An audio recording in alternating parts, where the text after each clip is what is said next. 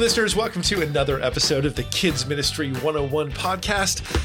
We are getting ready as uh, summer draws to a close and fall is just around the corner. We are all getting ready uh, with great anticipation for being back together again. Some of us for the very first time since this whole COVID thing started. Maybe you've been meeting for a little while already. Uh, maybe you've had a VBS in person, but we're anticipating fall. And we need to acknowledge as leaders and, and be fully eyes wide open that it is time right now to get ready and reset so we can go for fall. We have posted some resources for you on a website that you can find. It is at kidsministry.lifeway.com slash Ready, reset, go. Producer Trey can provide a link to that in the show notes of this episode on kidsministry101.com. But that page, Ready, Reset, Go, has a few ebooks that we have put together for you and a downloadable guide to host a back to fall event, a, a fall festival, a family event of, of, uh, of sorts to help you kick off fall. Uh, in a fun way. But as we look forward to fall, there, there are a lot of ways that we need to be prepared uh, to get ready. And as we anticipate kids and families coming back to our churches, one of the ways that we need to uh, prepare is to make sure that we are ready to welcome them, to receive them. And so I wanted to spend some time talking today about just how important it is to our ministries to make them places that are warm and welcoming uh, to newcomers and that help people uh, who may be outsiders as they walk in the door come to feel that they truly belong in our ministries. And so, with me today is my wonderful friend and my boss, Jana Magruder, Director of Lifeway Kids. Hey, Jana. Hello, Chuck. Hey, it's been a little while since the two it of us has. have been alone on a podcast. We have done some with other people. We've been busy with other things, but it's great to have you as uh, as our primary featured guest where you're not trying to interview some other person. I want to hear you. And so for us to get a chance to talk about this thing that that you and I have been talking about offline, that importance of feeling that you belong. And so that's something that I know is on your heart. And so we thought it would be good to set aside a few minutes to talk in a little bit more depth about that uh, that important feel. It's kind of a feeling, isn't it, that people have. Um, let, us start with talking a little bit about like the the bad feeling. so of going have, to church. have you ever had? I mean, have you ever been in a place where you walked in the door and you just weren't sure that you fit there? Absolutely. I think every human being has that feeling at some point. Even us extroverts and people lovers, yeah. we have plenty of moments that are like the school cafeteria or yes. like walking into um, a place where you don't know anybody for the first time. Um, so, yeah, that is a familiar human experience, I think. Mm. And I think we can all agree that that is magnified in the childhood years. Yeah. Yeah, it's hard to walk into a place when you don't know where you're supposed to go, when you don't know if you're supposed to sit or stand, when you don't know if you're, you know, if how to participate, you don't know what's going to happen next. You're not sure if these people will like you or not. Those are all really big feelings, especially in young children. Yeah, and I think it's really important for church leaders to reference those kinds of feelings as they mm-hmm. are preparing uh, their spaces, their programming, um, training their volunteers to really think through the lens of a child and how they enter your doors for maybe the very first time, or maybe they haven't been to church in a long time because of quarantine or summer. Um, we know that, you know, attendance drops off in summer. And so those two combined, we may be welcoming kids back that haven't been in a really long time.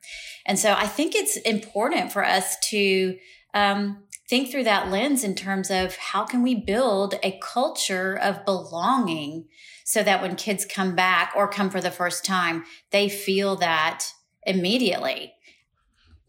Yeah, and that's it's it can be uh, it's easier I think for us to get our heads around the idea that a, a, newcomer would feel this way, but the reality that you point out is in a real sense, a lot of us are kind of coming back for the first time in a long time.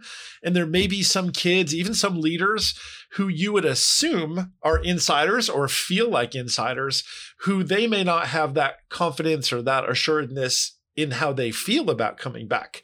There could be insecurities that that that we may not be aware are there.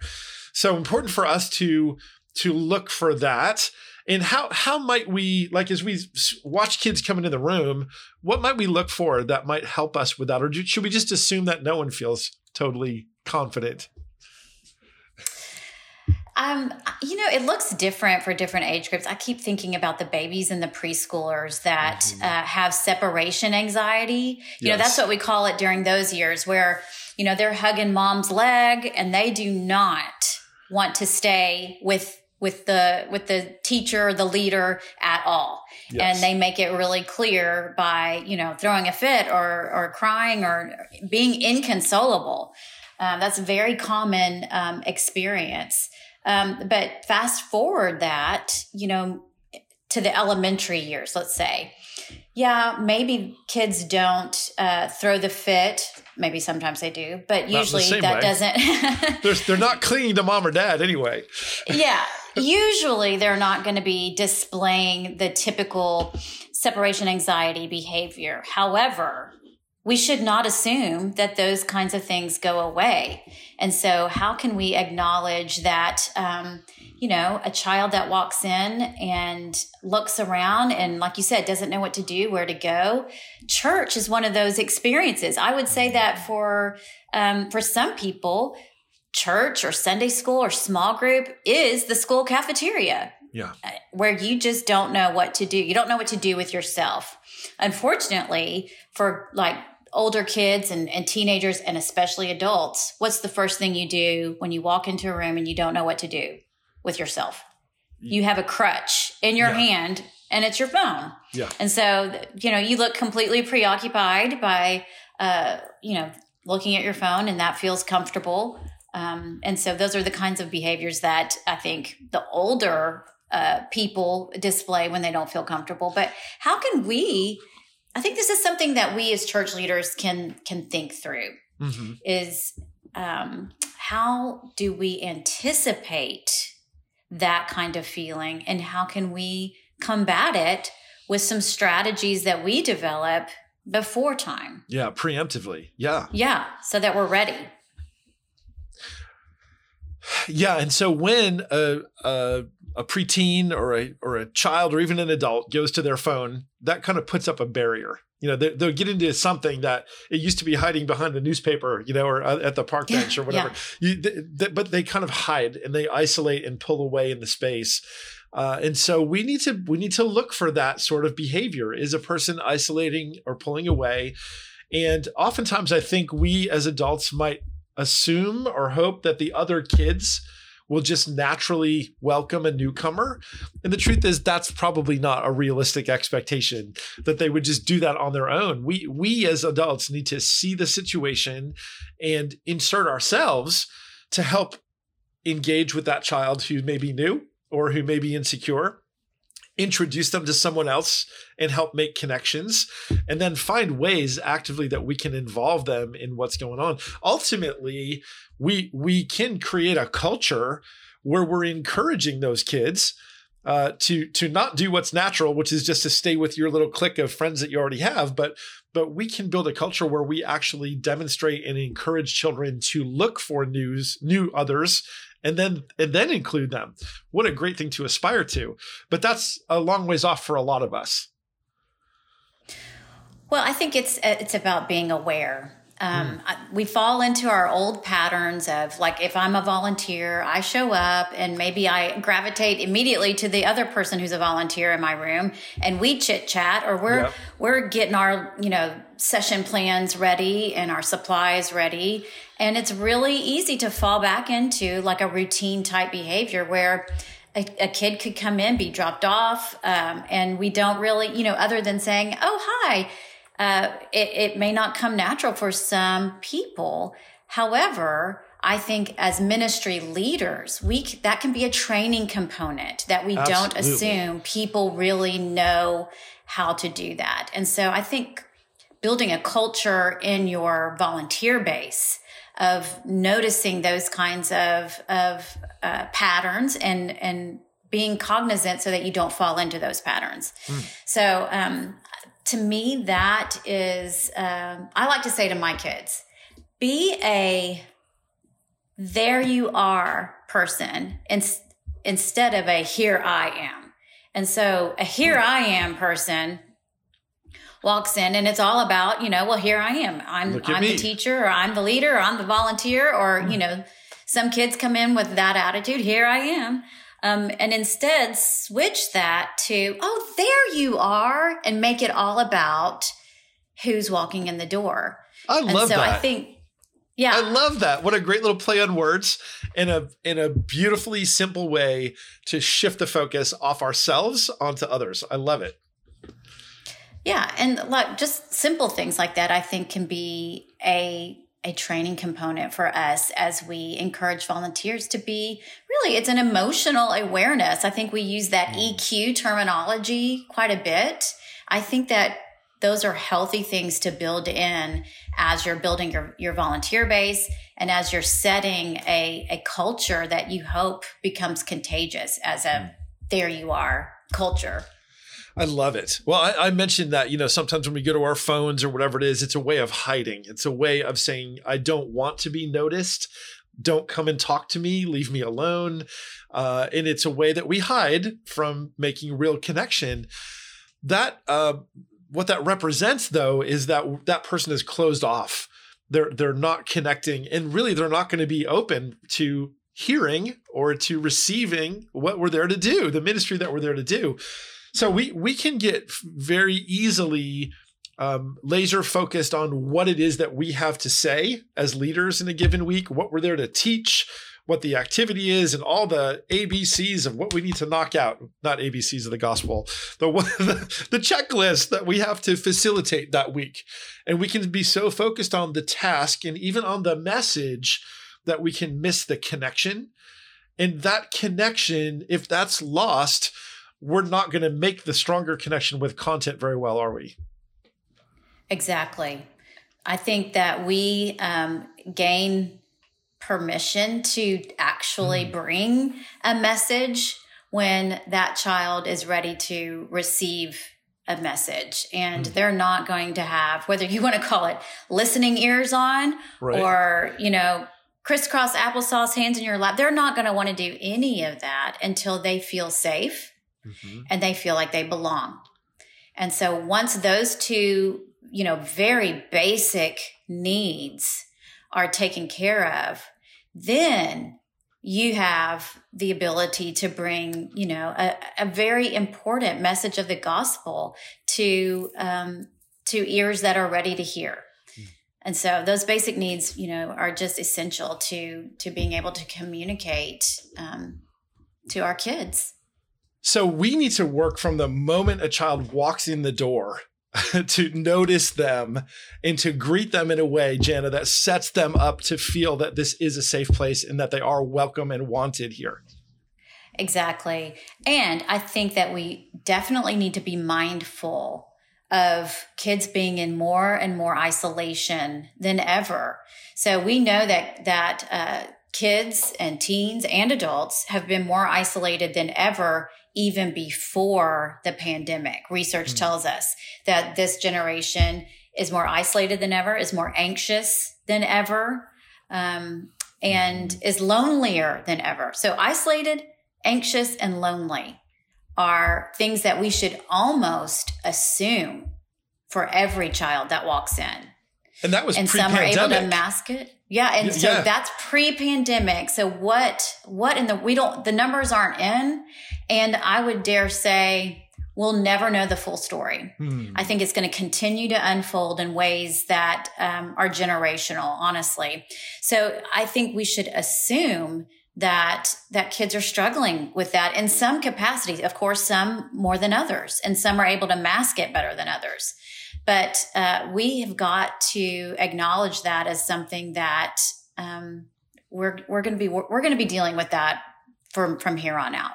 Mm-hmm. And that that's so important for us to acknowledge because if we if we gloss over that, the reality that kids are struggling with anxiety and with stresses in, in ways that are really unprecedented, if we're not aware of that, we can very easily miss an opportunity to engage with the child in a way that is really needed. Exactly. And if they feel that sense of belonging when they come to church, that is going to make them want to come mm. back. And they're going to bug their parents until they they bring them back. And so I think that the church is going to be more important than ever in terms of a place where you can go and feel known, feel mm. seen. And then from there, know that ultimately it's Jesus who knows us and sees mm. us and we're known because of that. And so I think that again, it's about gaining that permission to be able to share that message. Mm. You're not going to get that until that child feels known and seen we we often talk about how how discipleship happens in the context of relationship and that's really what we're talking about you're mm-hmm. not going to get to discipleship if you don't start with relationship and you're not going to get to relationship if you don't start with someone feeling wanted and welcome in your exactly. environment. Now, I don't think any of us, and this could be hard for us. let's talk a little bit about getting around this mental gymnastic here. I don't think most of us would say, "Oh, my my uh, environment is horribly unwelcoming to kids." You know, we we all feel like we're welcome, right? That's mm-hmm. the, we're, we're we're it's a desire that we all have to make everyone feel greeted and welcomed and wanted. But maybe we we may not be doing that as effectively as we might think. Is that fair to say? Some of us. You know, I think there has been a hospitality trend in mm. churches for a while now. Um, and I see that in uh, like the the greeter team. You know, churches are mm-hmm. implementing the greeting team, where that is your only role is to fall over yourself, making yeah. people feel comfortable as they enter the worship service or yes. enter the church building or even walk in the parking lot. That I mean, that is an assigned role that many churches are doing because they know the very dynamic that you and I've been talking about. When people mm-hmm. feel uh, like they belong, like they have have um, a place to be there, then they're going to be more. They're going to be they're they're going to want to come back if this church is loving on them and and making them feel wanted and welcomed. Then there's something to that. And so, how can we in children's ministry take a couple of cues from that hospitality um, approach. Yeah, great. So, you know, beyond just, uh, you know, welcoming a child, of course, when they come in, you know, hello, Chuck, I'm so glad you're here today. You know, come sit over here. We're, we're working on this, you know, activity. We do a good job of that, I think. But what about the parents who are dropping off? How can we make them feel that mm-hmm. sense of belonging to children's ministry. And so that they feel like they know familiar faces they you start to know their names um, you start to ask about their lives and and that helps you get to know their kids better. And it all works together for the family to feel like they belong. And that just extends your culture even more yeah, it's and it's great to we, we, need to notice kids, and I love that you called me by name when you just welcomed me. Thank you. I'm glad that you know my name. Yes, greet greet kids by name if you're not already doing that. Right, learn their names yes. and call them by name but also when you remember me when I come back the next week. Oh, it's so good to see you again and acknowledge me personally. Just great things you can do uh, mm-hmm. to to go the next level with that. And I love how you pointed out. Yes, a lot of our churches are very intentional to have a greeter outside the door that's either going to hold the door or hold an umbrella or guide me to a seat or whatever. Uh, if I'm an adult or if I enter the big building are we doing similar things when someone enters our children's space? Not mm-hmm. necessarily. And, and it could be that it's important enough that we assign uh, that responsibility to someone to say, we need to have a team who greets children and helps integrate them. Absolutely. You know, usually, you know, for first time visitors, it's all about knowing where to go and getting your child registered into the system and getting that name tag on. And then someone, you know, ushering you to a classroom. And all of those are good things and things that have to happen. But I think that, you know, with this extra awareness of helping people feel, um, like I said, known and seen and like they belong, if we can lead with that, I think that sets us up for success for, of course, a repeat visit and, and hopefully, you know, someone who wants to stay. And we mentioned at the start of the episode that that we could very well have families who are not first-time visitors, but who are returning for the first time after yes. a long leave of absence. And so it's yes. equally important for us to acknowledge those children and families and say, it's so glad to see you again. It's so good to have you back and uh, and and and go out of our way to uh, love on them and to acknowledge yeah. the, their presence. And I think we need to remember that people are out of practice. So mm. even your your church members or your repeat visitors, we're out of practice of being around people.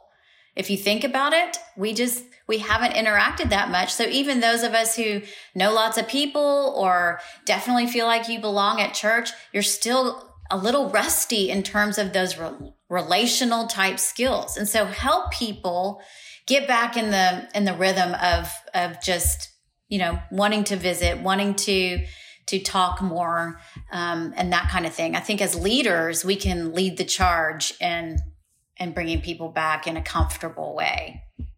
Yeah. And that's a great goal for us to set for our teams as we have our huddle time, as we get ready to re engage each week. Let's remind our volunteers that hey listen let's make sure that we are making eye contact and we're talking to kids calling them by name and we're connecting with them in a way that they're uh, that they feel seen when they come that's good good good advice and i think that to strategically do that as a part of our part of our uh, goals each week is so important for us. Jana, thank you for being here. Listeners, thank you for listening. Until next time, we'll see you back here for another episode of the Kids Ministry 101 podcast.